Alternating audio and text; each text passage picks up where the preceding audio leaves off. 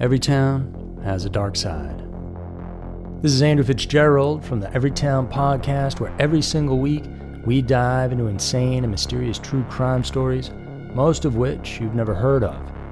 Stories like the bizarre disappearance of Tyler Davis in Columbus, Ohio, a 29 year old father trying to find his way back to his hotel when he disappeared and was never heard from again, and Elizabeth Shoaf from Lugoff, South Carolina, who was abducted from her driveway by a madman and taken to his underground bunker in the woods. We give you all the details you're interested in hearing about without any fluff or fillers, because ain't nobody got time for that. And cover everything from psychopaths to poltergeists. So go check out the Everytown podcast, because every town, no matter how nice it may seem, has a dark side. The Hargan women seem to have it all. From the outside looking in, we were blessed.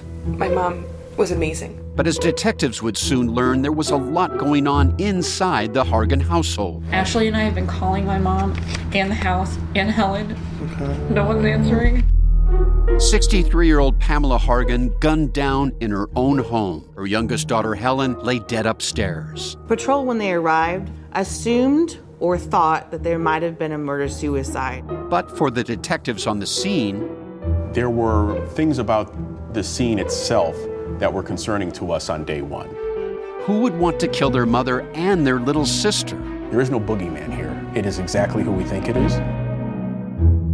I'm Peter Van Sant from 48 Hours. This is Blood is Thicker The Hargan Family Killings.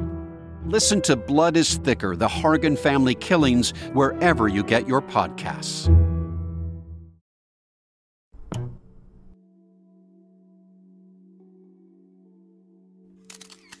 Five unsolved murder mysteries. Death comes to us all, but sometimes there are people taken prematurely at the hands of another. The next five cases echo just that, and the people involved died under very strange circumstances. These are five unsolved murder mysteries. Number 5 Atlas Vampire. Known as one of Sweden's most well chronicled murder mysteries, the Atlas Vampire has baffled people for many years. Atlas is a small neighborhood in Sweden. Back in the 1930s, it was dotted with various apartment complexes that had small rooms. In one of the apartments lived a 32 year old sex worker named Lilly Lindström. She was known as the call girl by her neighbors not because of her profession, but simply because she was the only one who had a phone line. See, Minnie was in the same profession and lived directly below her, so the two became friends. Several days later, though, Minnie began to grow worried when she hadn't seen her coworker in a while. Concerned, she called authorities and asked them to do a welfare check, and when they did, what they found shocked them. When police entered the apartment, they found Lilly lying face down on the bed, completely naked with her clothes neatly placed on a chair by her side. She had died from receiving multiple blows to the head with some sort of blunt object and appeared she was killed two to three days prior. A used condom was found on her backside, and the most unnerving discovery of all was that while the room was relatively clean, nearly all of Lilly's blood had been drained from her body. They couldn't find an obvious explanation for this. One clue did lead to a chilling conclusion, though, as police found a blood soaked ladle in the room. They then realized it was likely the killer had used the spoon to drink her blood. Police rounded up Lilly's usual clients, but no one was named as a suspect. Moreover, no one had seen her last client come and go in the days right around her death. Despite the countless DNA evidence left in the room during the time, there was no way to test that out. Since this was the only murder in the area around that time, it doesn't appear to be the work of a serial killer. The methodical and sadistic nature would also make it seem like it wasn't a crime of passion. All this makes the murder all that more intriguing because you would have to wonder who would do such a brutal thing. Today, the case is still technically open, and the Swedish Police Museum have placed some evidence of the case on display for anyone interested in reviewing the case themselves. Number 4. the Frankford Slasher. From 1985 to 1990, Frankford, Philadelphia was haunted by a serial killer. Dubbed the Frankford Slasher, this murderer would go on to kill and sexually assault eight women during his five year crime spree. Helen Patent was a 55 year old who lived in Bucks County, Pennsylvania, and she was the first victim whose body was discovered on August 19, 1985. She had been dead for a week and was naked from the waist down with her shirt pulled up above her chest. It was clear she had been sexually assaulted prior to being stabbed 47 times. Police didn't have any leads, but then after five months, the killer struck again. On January 3, 1986, 68 year old Anna Carroll was found dead inside her own home. She was also discovered naked from the waist down with a kitchen knife still stuck in her torso. The killer went quiet for almost an entire year, but then on Christmas Day of 1986, they killed 64 year old Susan Olszef inside her home. The one thing that connected them all was that these women were known regulars at a place called the Golden Bar. The following year, but just weeks after Suzanne's body was found, Jean Durkin, who was 28, was found dead very close to Goldie's bar. Jean was a stripper, but was homeless and often slept on a street close to the bar. She was found murdered, sexually assaulted, and stabbed 74 times. Her body was then left under a lorry with an overcoat covering her. By November 11, 1988, another woman, Margaret Vaughn, who was 66, was found stabbed in an apartment building on Penn Street and she's believed to be another victim of the slasher. The community was shaken to its core and on high alert, but the killer didn't show any signs of stopping. Teresa Sciortino, who was 30, was found completely butchered inside her home on January 19, 1989. Eyewitnesses said both Vaughn and Sciortino were seen with a middle aged white man before they were killed, and although a composite sketch was created, no arrests were ever made. Another murder attributed to the Frankford slasher was that of 46 year old Carol Dowd. She had a history of mental problems and was found stabbed more than 12 times, with her left nipple having been removed as well. Her body was left behind Newman Seafood, so the following day, police questioned Leonard Christopher, an employee at the store. Other prostitutes had told police they had saw Leonard near the crime scene with a large utility knife on his belt the evening of the crime.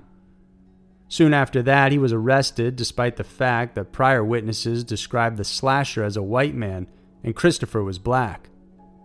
There was little evidence against him aside from the eyewitness testimony, but nevertheless, he was convicted for the murder of Carol and sentenced to life in prison.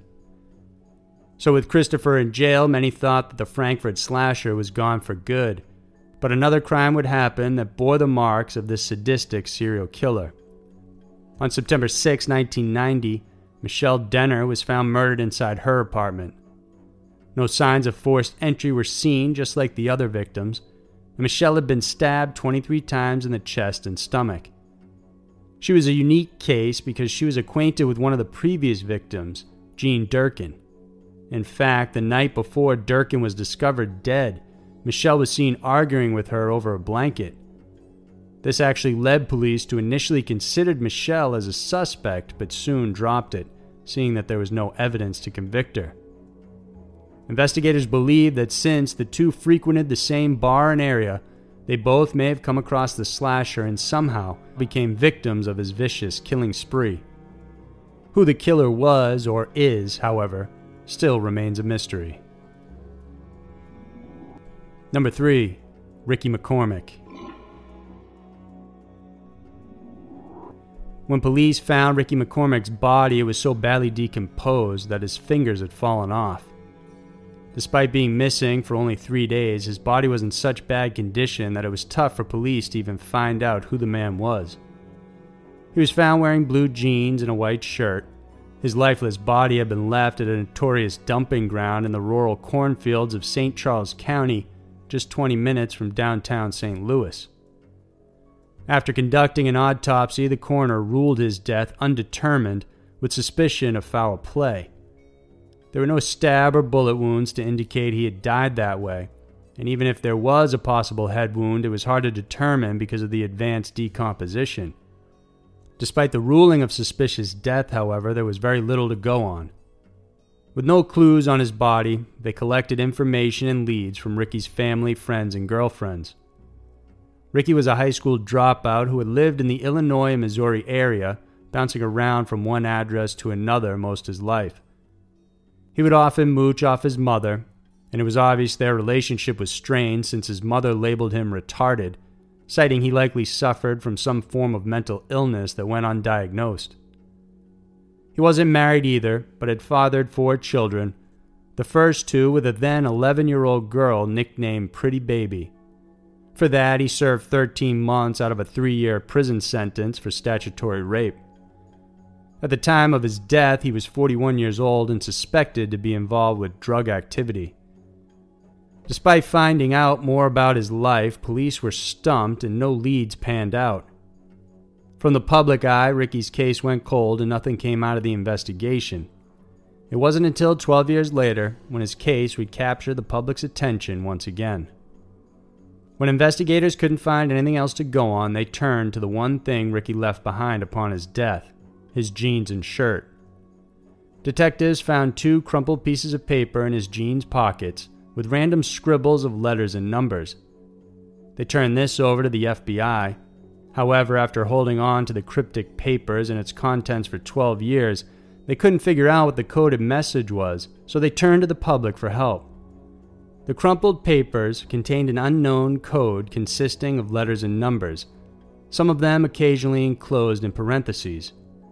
Internet sleuths and amateur code breakers tried their hand at cracking this code, but to no avail. Without results, most people insinuated the code was unbreakable because it wasn't a code in the first place. After all, Ricky was barely literate and probably suffered from mental problems. However, the FBI seems to think otherwise. They point to the series of repeating letters citing there is something there, but it's most likely a personal message and not something meant for public consumption. Perhaps it's some sort of drug dealer related code for pickup and drop offs. Or it could be something relating to his death. Regardless, today the code remains unbroken. It has become among the top three coded messages that have stumped the FBI, including one letter from the infamous Zodiac Killer in 1969 and an anonymous secret letter written to an unstated public agency. Number 2. The Dupont de Ligonnès family. In the spring of 2011, after several days had passed, neighbors of the Dupont de Ligonnès family began to notice that the house seemed unusually quiet. They were a household of six, and Xavier was the head of the family. He was born in France in 1961 and had a privileged upbringing in a strict Catholic household. He was described as courteous and discreet by neighbors and those who knew him. And while it's unclear what type of employment he was actually in, it's thought he worked as an advertising salesman and also ran some companies with limited success. His wife Agnes, also a devout Catholic, taught catechism and regularly attended Mass with their children. Their oldest son, Arthur, was 20 years old and worked as a waiter while studying IT. Their three other children were 18 year old Thomas, who was a gifted musician, 16 year old Anne, and 13 year old Benoit, who were both still in school. After concerned neighbors and friends phoned police about failing to make any contact with any members of the family, investigators headed out to the property. There, they discovered that the two family Labrador retrievers had recently been killed and buried, each one having received a gunshot wound to the head. After that, some more digging was done, and under the patio is where they found several human remains. Every single family member had been killed and buried in a shallow grave, except for Xavier, who was missing and unaccounted for. During the autopsy, it was discovered the victims were drugged prior to being shot to death with a 22 caliber pistol that Xavier had inherited from his father. Looking back, prior to the discovery of the bodies, the family performed a number of suspicious actions. This included terminating the lease on their home, closing all bank accounts, settling the children's school payments, tacking a return all mail to sender note on the mailbox, and the home being completely emptied. Aside from the school officials receiving abrupt notice, Agnes's employer was also informed she had gastroenteritis and the family was moving to Australia. Two of the three cars the family owned were also missing from the property. One was later found abandoned at a hotel, which police believe Xavier had used and abandoned. The other one, a Pontiac, has never been found. Days prior to their deaths, the family had been seen several times, and their individual friends and acquaintances didn't notice anything unusual. However, Xavier's actions were deemed more suspicious by authorities. He was seen buying four bags of lime from a host of different shops around town. His subsequent disappearance only made him more suspicious, and as of the moment, an international warrant of arrest is out for him as both a primary witness and suspect. Hundreds of tips and false leads have been received by police as to his whereabouts, but none have panned out. In July of 2015, a French journalist received a photograph of two of the Dupont de Ligonnès children, Arthur and Benoit. On the back of the picture was a handwritten note saying, I'm still alive. It's unknown who sent the image and where it was taken, the following year, a CCTV image of a man who looked very much like Xavier was spotted in a casino. His sister still believes that the family never actually died. The autopsy was rushed and the bodies were cremated just days afterwards. Family members were also encouraged not to view the bodies, and so she says that the family had indeed gone into hiding and that their deaths, including the bodies recovered in the home, if indeed there were any, were not of the family at all. Currently, this case remains open. Number 1. Keith Warren. It was already dusk, six hours after authorities found Keith Warren's body hanging from a tree in the back of a townhouse, when his mother and family were informed of his death. The police had deemed it a suicide by hanging. No autopsy was done, and his body was quickly brought to a funeral home for embalming. For Keith's relatives, there was nothing but shock and grief. The 19 year old was a promising student and, by all accounts, had a bright future ahead of him. He had just been accepted to North Carolina Central University and was to start during the fall, but instead, his body was found in July of 1986. His mother, Mary, initially accepted the verdict, but soon afterwards, there were just too many things that didn't add up to support the claim. For one, a friend of Keith's named Rodney Kendall told her that suspicious individuals had approached him looking for Keith prior to his death. These were a group of black males that he didn't know and believe Keith didn't know either. In another instance, Rodney ran into Mark Finley, Keith's high school friend, and he relates that Finley seemed to be urgently looking for Keith. Several weeks after the boy's death, Mary decided to ask Rodney to lead her to where they found Keith's body. To her surprise, the tree where he was found was cut down. She later found out that it was the police that took it down and brought it in as evidence, despite the fact that they listed the cause of death to be a suicide. Realizing that something was amiss, she launched a letter writing campaign seeking help from state and federal officials, but to no avail. It wasn't until April of 1992, on what would be Keith's 25th birthday, when she went out to the porch and found a plain manila envelope sitting there. Inside were five photographs of Keith's body hanging from the tree. She forced herself to look them over and noticed that he was wearing clothes far too big for him, and most telling, he was wearing white sneakers. The clothing returned to her were Keith's jacket and brown boots, which police said were found close to his body, although they weren't shown in the photos. Now, completely untrusting of the police, Mary hired a private investigator who discovered the pictures were indeed copies of official crime scene photos taken by the police, but they had no idea who sent them to Mary. The PI also noted that Keith's shirt had leaves stuck to it, suggesting he was lying down on the ground before being hoisted up. Obviously, not something one could do if they were committing suicide.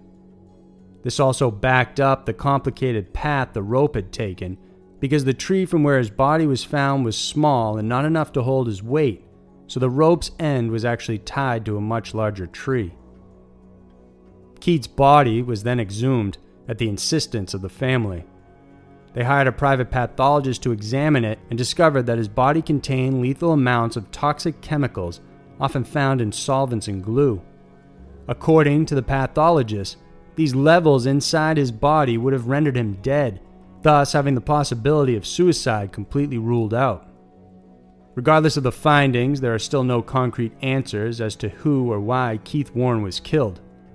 The one person who possibly knew something, Keith's friend Mark, would soon take that secret to his grave. When Mary received the photographs, there was a little note inside that said, Don't worry, Mark Finley will be next. Two months later, Mark called Mary and said he missed Keith and that he would drop by because he needed to unload. But unfortunately, soon after, he died. Mark had struck a curb and was thrown from his bike. And while this could possibly be an accident, it still doesn't explain why anyone would threaten him, and so we don't know what kind of information he had about Keith's death. The case itself is officially closed, but still, nagging questions continue to haunt the family and those who know of the case. So there were five unsolved murder mysteries.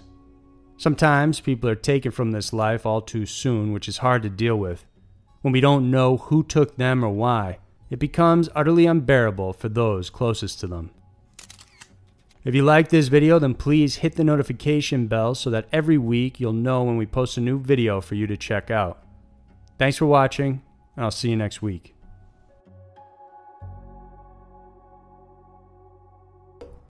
Protect your dream home with American Family Insurance. And you can weather any storm. You'll also save up to 25% by bundling home, auto, and life.